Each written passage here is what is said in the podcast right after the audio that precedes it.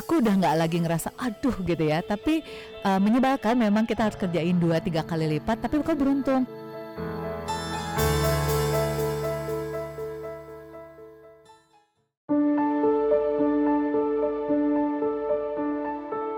Dalam hidup, banyak di antara kita yang asik mengejar mimpi, sehingga semua pekerjaan dilakukan dengan penuh semangat sampai terkadang lupa mengambil jeda. Namun terkadang saking asiknya berkarya, kita lupa untuk memperhatikan kebutuhan diri sendiri, untuk menarik nafas, dan tanpa disadari kita telah mencapai titik jenuh. Bagaimana perjalanan Meli menyadari bahwa ia membutuhkan jeda Bagaimana caranya mengimbangi antara menjalani pekerjaan yang sungguh-sungguh ia sukai dan percayai, sambil juga mendengarkan kebutuhan tubuhnya untuk beristirahat. Meliana Frederica yang biasa dipanggil Meli, sehari-hari berprofesi sebagai Urban and Regional Dynamics Lead di UN Global Pulse Lab. Saat ini, ia sedang asik mencari cara bagaimana big data dapat dipergunakan untuk membuat kebijakan yang lebih baik bagi kita semua. Saya Ayesa Avanti, dan inilah ruang cerita persembahan cerita perempuan ID.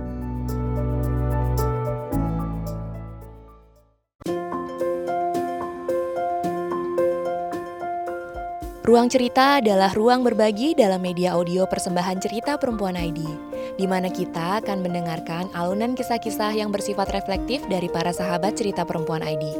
Sama halnya dengan blog dan sesi berbagi, kami berusaha menciptakan ruang yang nyaman bagi para perempuan dan pendukungnya untuk bisa mengangkat berbagai topik yang erat hubungannya dengan kehidupan sehari-hari, namun jarang didiskusikan dalam lingkup masyarakat umum.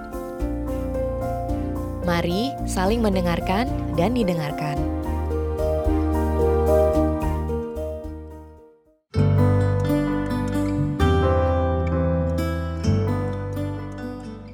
Halo sahabat cerita perempuan, kembali lagi di ruang cerita persembahan cerita perempuan ID. Hari ini kita kedatangan uh, salah satu sahabat cerita perempuan yang mungkin sangat spesial karena karena ini baru pertama kali biasanya kita di sini uh, selama ini mungkin teman-teman notice juga eh, orang-orang di sekitar kita itu relate-nya sama seni, biasa puisi atau nyanyi mm-hmm. atau mungkin uh, di dunia kreatif. Nah, kali ini kita kedatangan Kak Meliana Frederica. Halo Kak Meli. Hai. terima kasih kedatangannya teman-teman. Kak Meli ini adalah uh, seorang Urban and Regional Dynamics Lead di UN Global Pulse Lab Jakarta. Sebenarnya Kak Meli, uh-uh. aku tuh penasaran ini itu uh, Pulse Lab itu apa sih Kameli? Boleh oh, iya. diceritain dulu nggak? Oke, okay, uh, Pulse Lab Jakarta itu sebuah inisiatifnya Perserikatan Bangsa-Bangsa. Oke. Okay yang memanfaatkan sumber-sumber data digital baru untuk pemerintah. Mm -hmm. Jadi kalau bahasa pendeknya sih lab lab inovasi data untuk bantu aksi-aksi kemanusiaan sama bikin kebijakan-kebijakan buat pembangunan gitu deh. Kebijakan-kebijakan mm -hmm. untuk pembangunan. Udah berapa lama nih Kameli di sini? Kalau di sini sih baru lima tahun. Baru lima tahun. Ya, ya, ya. Ini posisinya sebagai Urban and Regional Dynamics Lead. Nah, boleh diceritain nggak itu Kameli ngapain aja sih biasanya di sana? Sehari-harinya aku itu uh, bekerja bersama uh, pemerintah kota atau orang-orang yang bekerja untuk kota. Gimana sih caranya kita bisa memanfaatkan Eh, data-data uh, yang sekarang ada gitu mm -hmm. kayak konsep kota cerdas kayak gitu supaya kotanya bisa jadi lebih baik lagi gitu. Jadi aku biasa kerja sama juga uh, kumpulan ada teh startup atau mm-hmm. komunitas lain sama pemerintah kayak gitu deh. Kerjanya lebih banyak pemerintah sih. Lebih banyak kan di pemerintah. Mm-hmm. ini ini baru pertama kali sih kita kedatangan uh, perempuan yang berkarir uh, ya di di di di kantor iya, gitu yeah, ya. yeah, oh oke. Okay. pasti tantangannya juga beda. Boleh diceritain nggak sih Kamali tantangan apa sih yang bisa dihadapin di kerja kantoran, kerja kantoran gitu? Oke. Okay. menarik sih karena uh, sebetulnya kayak mungkin 10 tahun lalu ya mm -mm aku pikir aku gak akan pernah kerja kantoran. Nggak suka kerja kantoran nggak suka kerja di Jakarta. Maaf ya, yang kerja di Jakarta. Nggak apa-apa kok sekarang aku udah 10 tahun kerja di Jakarta jadi ketahuan ya sudah jangan pernah bilang nggak pernah. Uh, tapi waktu itu ada kesempatan untuk bergabung sama uh, satu uh, lembaga uh, perserikatan bangsa-bangsa juga hmm. UNDP jarang-jarang uh, ada terus aku pikir oke okay, mari kita coba enam bulan anyway gitu ya enam bulan itu kan enak ya buat coba dulu aja ya coba dan kayaknya enam bulan cocok lah sama anak pembosan macam aku ini gitu. Jadi enam bulan yang berakhir kemudian hampir enam tahun kejutaan terus pindah ke sini tiba-tiba udah 10 tahun ya di Jakarta gitu. Um, waktu aku kerja pertama kebiasaan dari part time ke kantoran itu emang beda banget ya. Kalau part time itu kan kayak kita capek gitu ya sebulan dua bulan terus break sebulan dua Iya, bulan. Paling nanti nggak ada duit lagi cari kerja lagi gitu kan gitu. Kalau Ritmenya beda ya? beda terus waktu ini kantoran eh, harus datang dari jam biasa udah gitu ada teman-teman kantor ada kebiasaan-kebiasaan di tempat kerja gitu Iya, yang iya, aku nggak terbiasa ya. Harus kenal. Untung aku waktu di UNDP awal tuh kecil aku satu-satunya perempuan. Eh, dan itu kayaknya aku belum 30 ya waktu itu masih aduh cupu banget deh gitu dan eh, di tim itu banyak orang-orang yang jauh lebih tua dari aku gitu jadi Mm-mm. memulai dengan udah kayak begitu deh Eh, deg-degan juga sih di awal kayak bisa nggak ya bisa nggak ya Ada ragu juga ya sama di sini bisa nggak ya? Iya sih, mungkin karena memang eh, terus ini kan isu soal pemerintahan banyak kan laki-laki ya gitu. Terus aku perempuan gitu. Aku masih ingat banget waktu pertama kali harus datang ke eh, satu kota di Sulawesi. Dulu proyeknya di em, semua provinsi di Sulawesi. Datang pas aku nyampe aku ingat di bandara tuh ada bapak-bapak datang. Oke, jadi Mbak, mana bapaknya yang mesti datang nanti? Itu saya, Pak. Beneran sampai ditanya. Eh, jadi awal kerja kira oke aku nggak bisa kayak Iya, gini. iya, iya. mulai pakai rok pakai high heels pakai kacamata. Jadi kayak membuat diriku juga kelihatan sesuai dengan pekerjaan itu. Eh, belajar sambil kerja aja sih langsung kayak gitu. Em, terus ya aku beruntung sih sebenarnya. Kayak banyak orang kan nggak selalu cocok ya sama kerjaannya. Aku beruntung suka banget kerjanya aku enjoy kerja di situ. Eh, punya teman-teman kerja juga yang selalu menyenangkan gitu Em, kata orang ada banyak ini itu di awal tahun-tahun pertamaku tuh enggak Eh, enak banget lah. Jadi biasa pulang dari yang jam 5 jam 6 gitu. Tapi terus eh, nama, Iya, Extend. iya, namanya Extend. kantor ya. Terus kayaknya emang kantor tuh bedanya semakin kita bisa mengerjakan banyak hal terus juga ada keinginan untuk menambah tanggung jawab gitu loh. Kayaknya kayak semua orang akan beranggapan seperti itu. Tapi itu juga bikin gak bosen kan gitu. Kayak kalau Iya nggak kan bosen banget ya. Tapi ini ini menarik banget eh, Kameli karena biasanya kalau kita punya mindset orang kerja kantoran itu ah mereka kayak ya itu adalah mereka nggak bisa nggak punya pilihan lain. Atau misalkan mereka udah terpaksa harus kayak gitu itu tuntutan hidupnya gitu. Kalau Kameli sendiri ngelihat kayak gitu gimana sih? Apalagi kalau aku denger Kameli tuh suka gitu dan mau willing to spend more time buat work di Situ ya. kantor gitu gimana? Mungkin karena kerjaannya pertama berhubungan sama orang Oke. Eh, dan aku percaya yang aku lakuin itu bermanfaat walaupun mungkin semacam tetesan di tengah samudera gitu ya. Tapi aku suka kerjaan itu. Eh, dan yang kedua sih mungkin juga aku selalu percaya ya makanya disebut kerja karena memang pasti banyak banget bagian nggak menyenangkannya gitu. Kalau nggak liburan kan ya. Ya. Jadi itu kayak yang menyenangkan. Iya iya terserah kita sih mau seberapa suka sama kerjaan kita. Iya. Jadi di awal oke aku harus suka dong gitu. Em, sampai emang betul em, di tahun keempat, kelima, keenam waktu aku udah harus lead satu tim. Timnya ini besar. eh, sampai sekarang juga aku nggak ngerti ya. Masih suka ada rasa nggak percaya diri. Oh aku bisa ya ngelit tim ini gitu. Tim itu gede, eh, tanggung jawabnya besar, tapi ritmenya juga edan-edanan. Edan-edanan, Ah, ah space banget. dan itu dimulai dari hal kecil sih kayak misalnya karena tim kita besar eh, dan kalau kita dalam posisi melit satu tim tugas kita itu nggak lagi kayak ngerjain tugas di meja sendiri dan selesai. Sebagian besar itu harus mengurusi berbagai masalah yang terjadi di situ. Jadi harus terbuka pintu di mana tim kita bisa datang nanya minta ini itu segala macam. Jadi aku terbiasa untuk datang sejam lebih awal awalnya. Sejam lebih eh, akhir untuk bisa kerja sendiri kerjaanku. Oh, jadi ngatur ritme sendiri ya Iya. sebenarnya ya. terus supaya bisa. benar terus tiba-tiba ujung-ujungnya aku inget eh, bisa tuh aku kerja dari jam 8 pulang jam 9 jam 10 dan itu nyantai gitu loh beneran nyantai pulang-pulang masih cereng Iya, gitu bener Iya iya. Dan di Jakarta tuh kayaknya malam tuh biasa ya. Maksudnya wah Iya semua sih, malamnya panjang ya malam. kalau di. Jakarta. Iya udah gitu. Kayak gitu terus-terus termasuk kayak tuntutan kerjaan harus keluar kota dan lain-lain kan gitu ya Iya. masih seneng banget gitu aduh jalan-jalan maksudnya bukan jadi ketemu orang ngelihat masalah Ini sesuatu Iya. sih aku denger beneran Iya, seru kayaknya Meli beneran suka banget sama kerjaannya. Soalnya kalau misalkan eh, ya majority apalagi yang di Jakarta ya pasti sharing kerjaannya tuh aduh capek banget macet terus habis gitu harus lembur terus telat meeting telat gitu. Sedangkan Kak Meli ya mungkin karena manfaat yang di, apa eh, manfaat yang bisa diberikan ke orang lain Iya. itu ya. dan aku ngerasa aku punya tim yang menyenangkan Hmm. jadi kayak ya udahlah ya namanya kerjaan sebanyaknya masalah tapi ada orang-orang yang kita ngerjain itu bareng-bareng nah itu yang bikin tahan Jadi di lingkungan kerjaannya juga mendukung Ameli buat di sana. Nah sebenarnya nih itu kan lingkungan dalam. Kalau lingkungan luar ini pernah nggak sih? Pasti pernah nih dicap kayak, duh kebanyakan kerja nih kayak eh, quote and quote workaholic gitu. Karena kalau misalkan kita lihat kayak jam 8 sampai jam 8 lagi mungkin lebih gitu. Terus eh, apa Senin sampai Jumat lagi kan? Itu gimana Iya. tuh Kameli? oh pembenarannya banyak Pembenarannya banyak. satu pembenaran di sini Iya. selalu ada alasan untuk sebuah tindakan Em, iya Eh, terus akhirnya ya udahlah terserah gitu Iya. Eh, di satu masa aku biarin gitu kayak karena kebayang ya eh, waktu itu masih kayak lu dapet tanggung jawab baru. Iya. pengen banget gak sih Tantang ketantang jadinya Iya ya. kan pengen banget gitu nentuin kita bisa gitu. Terus kayak it's so exciting. Jadi kayak orang bilang pulangnya lebih cepet dong makan malam dong. Aduh enak banget tanggung banget nanggung banget gitu. Sampai akhirnya ya itu eh, sakit. Oh sakit. Oke Kamel. saya sakit masih Baru jadi bodinya ngasih alert ya, alarm. Nih nih nih nih nih nih. Lo kebanyakan kerja nih. Terus keluarga bilang gitu juga kayak ya udahlah ya yang tau kerjaan kan kita Mm-mm. kita pasti bisa ngeles kok iya sih.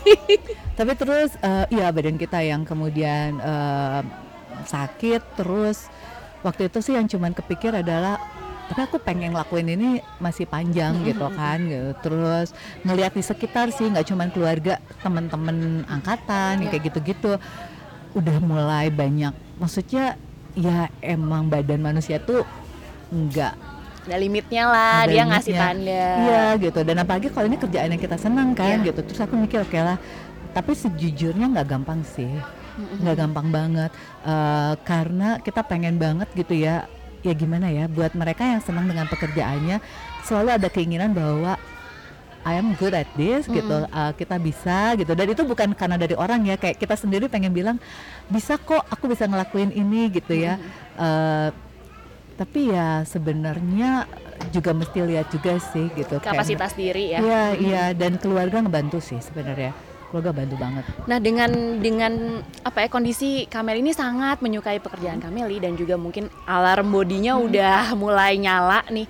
Gimana sih sebenarnya Kameli eh, akhirnya eh, masuk ke ritme di mana itu tuh berusaha buat menyeimbangkan itu sih, menjaga kondisi tubuh sama juga tetap apa ya doing what you want to do gitu.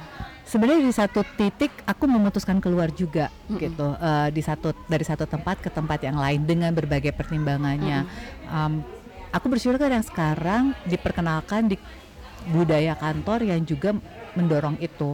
Eh, bos aku juga tipe yang enggak enggak kamu nggak akan bisa produktif kalau misalnya masih ada hal lain di belakang Oke. gitu Uh, tuntutannya tinggi sih di tempat yang sekarang kayak harus ada output dan itu sebetulnya tidak selalu seimbang sama jam kerja kan Iya. Maksudnya- tuntutannya jam Iya. kerjanya available kerja segini 10 gimana jam sehari dong? belum tentu juga membuat kita bisa menghasilkan si uh, goals itu ya. Iya iya Uh, akhirnya sekarang um, dulu tuh aku pertama mulai turun adalah memaksa untuk pulang makan di rumah Oh. kayak makan malam di rumah. Itu yang pertama paling kecil. Untungnya ada yang nungguin atau ada janjian sama temen. Mulai janjian makan pagi. Jadi kayak beneran ngontrol oke Harus stop kayak, aku makan di rumah ya, atau di luar sama teman. gitu. Sebenarnya punya teman-teman deket yang nggak sekantor terutama itu ngebantu. Karena itu kayak di Jakarta tuh gampang banget untuk nggak ketemuan dengan macet dan lain-lain. ya. Am, ngotot untuk tetap ketemu mereka. Itu kayak ya kadang-kadang halu harus banget kalau nggak akan pernah kayak nunggu-nunggu tuh udah nggak mungkin itu ngebantu nyimbangin segala macam keluarga tapi intinya sih mungkin ada orang-orang yang bisa bantu kita punya kehidupan di luar kerja kayak Oh. penting banget Penting support banget. system di luar lingkungan kerja sangat penting ya Iya. kalau bisa sih kalau aku sih suka ada orang bilang sebaiknya eh, terkait sama kerjaan Mm-mm. tapi aku lihat terserah deh gitu apa pun lah gitu mau terkait atau enggak. Tapi menurut aku em, memang kerjaan itu sangat mudah me- apa sih istilahnya tuh menyerap kita kayak ngesak kita ke lubang hitam apalagi untuk- pekerjaan yang disukain. Iya, dan di awal-awal kita mulai kerja tuh kan kayaknya kalau kita ada di paling bawah di piramid itu kayak aduh dunia kerja ini tapi itu memang nggak akan dirasa. Dan aku tahu banyak teman-teman di tem- corporate itu yang tentu saja harus kerjaan nomor satu. Tapi menurut aku enggak sih. Dan salah satu cara ya pastiin aja punya dunia lain. Dan itu menurut aku ya percayalah bikin kerjaan kita lebih produktif network kita tetap macam-macam dan itu selalu ngebantu kerja kantoran. Dan- walaupun kayak nggak mungkin Mm-mm. Em, dan kalaupun eh, apa ya dan hati-hati juga sih kalau misalnya ini punya pacar gitu kan, deket kerjaan banyak tuh ngomelin kerjaan ya. Jadi kena ke orang lain ya. Jangan gitu jadi biasakan buang sampah di luar. Ya, ya sesekali sih nggak apa-apa ya. Menurut aku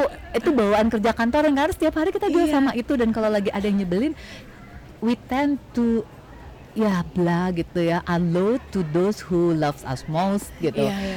Eh, kayaknya itu juga harus di- diseimbangkan gitu. Jadi dan kalau nyari keseimbangannya gue susah ya Susah. kayak nggak ada rumusnya. Tapi kita tak sadar kok kalau kita udah bisa datang ke kantor nggak dengan muak lagi gitu ya. Eh, terus kayak weekend ngotot untuk oke kita coba sesuatu gitu ya. Eh, Di aku percaya sih itu. kadang-kadang emang harus lembur dan lain-lain ya.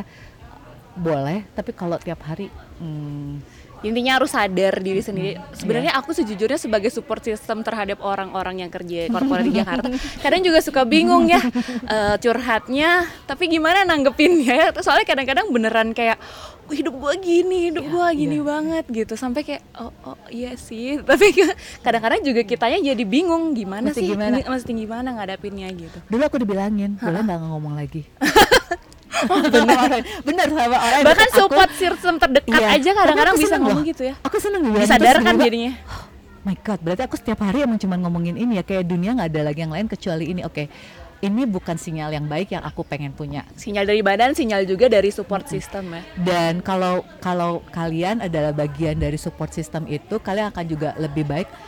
Teman akan selalu bisa menerima yang kayak gitu kan, dan itu fungsi teman gitu untuk bilang bahwa kamu terlalu berlebihan kali ini gitu. Jadi kita harus lebih jujur aja buat menyampaikannya. Yes, Kayaknya benar. udah too much deh ini Iya, ceritanya. dan itu benar-benar sangat membantu aku.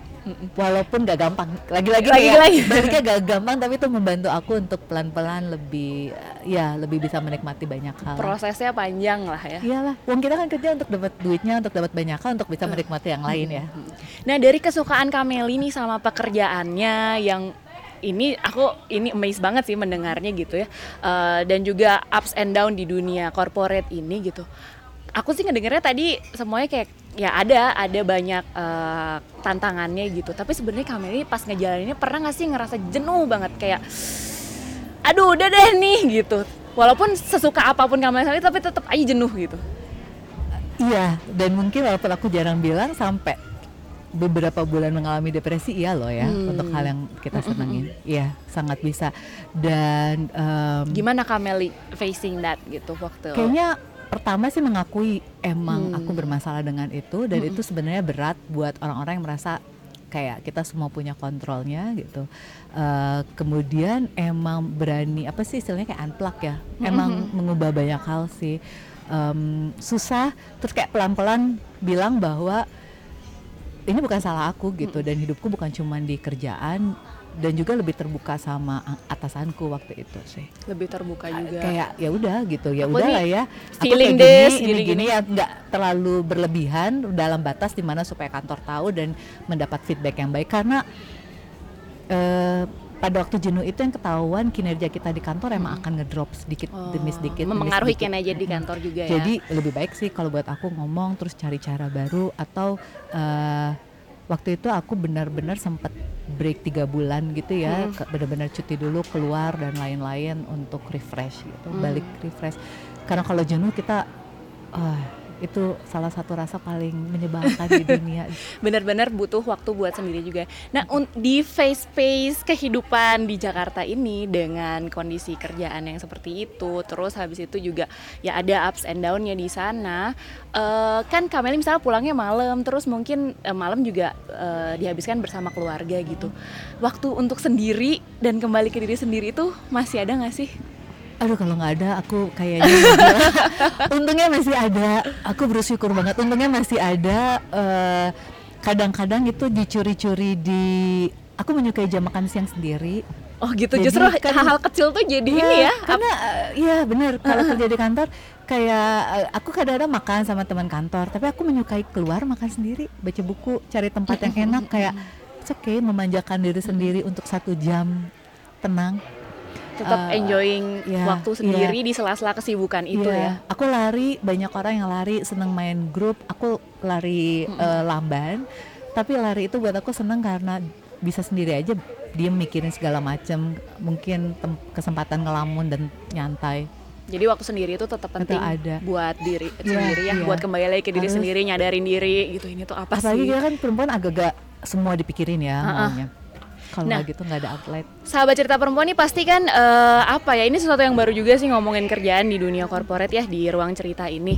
Nah, di posisinya Kameli, di pekerjaannya Kameli ini sebagai perempuan nih, ada nggak sih eh, apa ya hal yang yang bener-bener yang Kameli rasain eh, alamin ya karena itu tuh Kameli perempuan gitu misalkan eh, kesulitan atau mungkin tantangan di dalam dunia Iya. kerja itu. Eh banget di awal itu pertama em, kayaknya kalau buat laki-laki wajar aja ya mimpin mereka yang lebih tua dan semua akan melihat dengan sopan. Aku sampai harus mengubah kayak penampilan fisik. Terus aku Penampilan pikir-pikir, fisik ya juga, maksudnya kayak how I dress, pakaian dan lain-lain. Em, kemudian juga aku merasa gitu di beberapa kesempatan karena pekerjaanku harus ketemu beberapa orang yang ini bener-bener kalau duduk di meja mandang pun enggak gitu ya kayak Karena ini Kameli perempuan. adminnya atau sekretarisnya Oh. gitu Em, aku udah nggak lagi ngerasa aduh gitu ya tapi eh, menyebalkan memang kita harus kerjain dua tiga kali lipat tapi kau beruntung dua oke Jadi tiga, lebih empat- pinter ya. Jadi tiga- lebih tiga empat tahun terakhir aku melihat beberapa perempuan Indonesia yang di bawah aku umurnya jauh lebih eh, percaya diri dan Iya. aku malah belajar dari mereka gitu dan menurut aku ya emang kita punya kelebihan sendiri tapi aku merasa ada kecenderungan kita melihat bahwa aduh aku nggak sebagus ini mulai dari Iya bahkan selalu mempertanyakan diri sendiri kan Yes. kalau perempuan itu kenapa gitu. Iya, keputusan kita udah benar atau bahkan mulai dari menurut aku nego gaji, nego posisi, nanya dan kita cenderung untuk ya udahlah kita terima gitu. Em, menghindari konflik beberapa setidaknya itu yang aku rasa dan ini aku refleks ke diri sendiri Iya, iya. gitu. Sekarang sih aku berusaha eh, lagi-lagi ya kebiasaan yang dibangun bertahun itu susah banget untuk diubah. Jadi kalau buat perempuan-perempuan yang justru baru di karirnya 2-3 tahun pertama, aku akan sangat mengusulkan untuk no eh, kalau kalian bagus tuh pasti bagus. Tapi memang ada kecenderungan ngelihat itu jadi ya kalau aku bilang ambil aja yang emang hak kita gitu lebih confident aja gitu eh, percaya diri untuk ngomong untuk nanya bahkan mungkin untuk berargumentasi sama keputusan-keputusan tertentu Tapi itu kayaknya paling susah sih untuk kayak oke trust yourself, Yes. terus believe in yourself Iya. gitu. Kameli sendiri prosesnya gimana sih sampai bisa, Bisa. kayak di di ya udah akhirnya ya udah ini Iya. posisi posisi aku kayak gini gitu. Kayaknya bagus untuk punya role model. Role model oke. kayak itu mungkin orang-orang yang di dekat kita mungkin juga enggak eh, ngelihat dan itu bisa di bisa anak buah kita bisa di luar kita nggak harus kayak em, orang yang sangat terkenal gitu ngelihat bagaimana mereka ngambil keputusan. Aku bersyukur sih ketemu banyak perempuan-perempuan yang luar biasa selama karir aku. Em, aku tahu ini salah satu kecenderungan yang aku sesalin gitu kalau perempuannya sampai di posisi tertentu suka dianggap moody atau bosi Oh Dan iya atau itu uptight. kita sendiri Moody bosi uptight itu deh. Jadi sebenarnya itu juga aku berusaha menyadari bias itu di diriku sendiri. Itu yang pertama aku selalu berusaha lakukan. Jadi aku bisa ngelihat bahwa oke, ini apakah kalau laki-laki aku akan bilang dia juga mudi gitu ya. Oh. Eh, dan dari situ aku berusaha biasanya ngeliat oh dia ada bagusnya di sini, dia ada bagusnya di sini. Jadi aku sekarang punya itu ngebantu kayak kalau mau ngambil keputusan aku akan ngelihat perempuan yang ini, kalau ngelihat bagaimana dia bicara di luar aku akan ngelihat perempuan yang ini gitu dan kalau ngelihat gimana karirnya aku akan reflect. So carilah pasti ada deh di sekitar kita. Jadi sebenarnya ini juga apa ya eh, role model itu berarti kan sebenarnya mungkin cerita dari mereka juga akan membantu prosesnya kita ya. Iya. Misalkan kayak sekarang mungkin sahabat cerita perempuan dengerin cerita Kameli di dunia corporate, mungkin mereka juga akan membantu prosesnya mereka gitu. Jadi untuk kita cari, oke, ini orang ini kayaknya kita bisa look up to kayak gitu Iya, ya. Mungkin iya. kalau di dunia kerjaan sejenis mentor juga bisa ngaruh ya. banget. Aku memutuskan walaupun kayaknya mereka mungkin nggak tahu dibilang mentor. Iya, mereka yang bantu aku. Dan mentor itu bisa laki sama perempuan Iya, ya betul, sebenarnya. betul, betul. kalau perempuan eh, kalau laki-laki itu juga aku lihat bisa membantu eh, posisi that Aku bilang aku terbantu sama mentor-mentor aku di tempat kerja. Aku beranikan diri ketemu mereka, kirim email, nanya, minta feedback. Dan pengalaman aku bilang walaupun jiper di Iya, awal iya, dan deg-degan, ternyata eh, memang perempuan bisa saling bantu perempuan dan banyak kok yang mau bantu kita untuk di situ. Dan itu mungkin salah satu kunci yang aku bersyukur dapatkan dulu. Dari sini aku tahu jadinya support system itu nggak hanya penting di lingkungan sosial kita, tapi juga di lingkungan kerjaan kita nyari uh, apa uh, kolik yang oke atau nggak orang yang di atas yang mentor yang oke juga gitu untuk Iya. membantu kita berproses di dalamnya gitu dan akhirnya bisa balancing everything lah gitu. Iya. Karena chaos banget ya kalau misalkan kita cuman Iya. fokus di kerjaan terus Iya. keteteran di luar gitu. Iya. Untuk Kameli sendiri nih, eh, untuk perempuan-perempuan di luar sana yang lagi dengerin Kameli, yang mungkin masih struggle di dunia korporat dan masih mempertanyakan ini sebenarnya hal yang aku mau nggak sih? Atau kok kayaknya aku mendingan quit aja? Tapi sebenarnya aku suka, tapi kok susah banget di sini gitu. Mungkin Kameli punya apa ya eh, hal yang bisa dibagikan gitu buat mereka untuk nyemangatin mereka gitu. Em, emang segala sesuatunya tuh jalannya panjang ya gitu.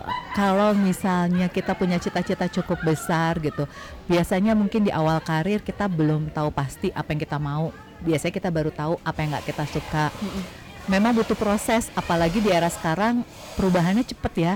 Jadi bisa jadi proses itu nggak akan bisa makan waktu enam bulan, setahun, karena akan banyak hal baru yang keluar dalam setahun dua tahun. Eh, mungkin aku akan bilang bersabar juga pastiin ada tempat-tempat harus tahu mana hal-hal yang akan memberikan sinyal sudah harus berhenti. Ketika eh, kita menjadi lebih buruk menurut aku. Tetapi kalau hanya semata-mata bos yang nggak menyenangkan atau kondisi politik dan lain-lain aku akan melihat itu sebagai tempat belajar eh, memperbaiki diri kita baik secara profesional maupun secara pribadi. Em, dan itu kembali ke kita. Tapi kalau masih muda memang aku mesti bilang fisik dan mental kita sangat mendukung untuk uh, bisa mencapai banyak hal. Betul. lakukan aja. Dan yang kedua kalau masih di awal karir nggak enaknya dimarah-marahin terus. Tapi juga enaknya kalaupun dimarahin ya beban dan tanggung jawab kita belum segede nanti 10 tahun lagi. Enjoy aja gitu bikin kesalahan. Kalau emang iya terima perbaiki. Em, dan ya eh, lebih Nanti tuh bakal ada hal yang lebih menantang Iya, lagi iya. ya di ujung Yang sana. penting sih kalau aku prinsipnya lebih baik aku nggak menyesal karena aku belum melakukan itu gitu. Hmm. Aku akan lebih sedih kalau aku nyesal dengan pertanyaan, aduh kalau aku begini gimana ya. Jadi aku emang tipenya cobain aja, tapi aku cukup eh, rendah hati untuk menerima oke ya. It was a mistake, uh, I learned from it, and now I take a different path. Hmm, jadi lebih aware sama kondisi diri sendiri. Terus misalkan ada hal-hal yang kayak menantang apa segala macam jadiin celah buat belajar ya. Ya. Kameli. Terima kasih banyak Sama-sama. waktunya Kameli berbagi hari ini. Seneng banget bisa cerita, denger cerita yang fresh juga di waktu minggunya nih. harusnya Nggak apa-apa. Sebagai harusnya fans cerita perempuan, Aduh, terima aku kasih. merasa senang sekali dapat kesempatan ini. Aduh, Beneran. sangat berharga ya waktu minggunya di hari-hari di luar hari-hari kerjanya gitu ya. Oke. Eh, semoga kita bisa bertemu lagi di kesempatan yang lain. Eh, cerita perempuan selalu percaya kalau setiap cerita yang dibagikan itu adalah hadiah. Jadi terima kasih atas hadiahnya hari ini. Sama-sama, mudah-mudahan bermanfaat buat semuanya. Pastinya. Sampai ketemu lagi Kameli. Yo. Dalam perjalanan hidupnya, Meli secara terus-menerus berusaha untuk menjalani mimpinya. Namun ternyata menjalani mimpi tidak selalu semudah itu. Meli harus terus menyeimbangkan antara kebutuhan tubuhnya untuk beristirahat dan juga keinginannya untuk terus berjalan. Karena menurutnya, jika kita ingin menjalani mimpi ini dalam jangka waktu yang panjang, maka penting bagi kita untuk bisa mengatur nafas. Bagaimana denganmu? Apakah kamu telah cukup mendengarkan kebutuhan dirimu sendiri hari ini?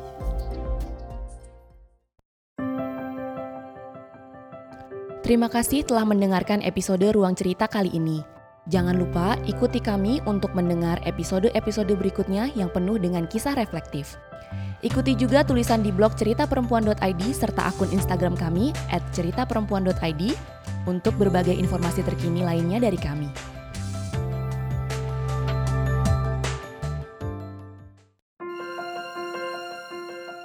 Ruang cerita adalah ruang berbagi dalam media audio persembahan cerita perempuan ID. Ruang ini tidak mungkin hadir tanpa tim konten dan riset kami yaitu Alamanda Hindersah, Aulia Amanda Santoso, dan Prasanti Widiasih. Juga saya sendiri, Ayesa Avanti, sebagai suara di balik ruang cerita. Konten visual berupa ilustrasi untuk kepentingan publikasi ruang cerita dibuat oleh Wanda Almira. Ruang cerita pun tidak mungkin bisa didengarkan oleh kalian semua bila tidak diproduksi dan diolah dengan baik oleh partner kami, Jaka Abima dan Erlana Wismoyo. Terima kasih juga kami sampaikan bagi kalian yang hadir mendengarkan kisah kali ini. Sampai jumpa di episode Ruang Cerita selanjutnya. Música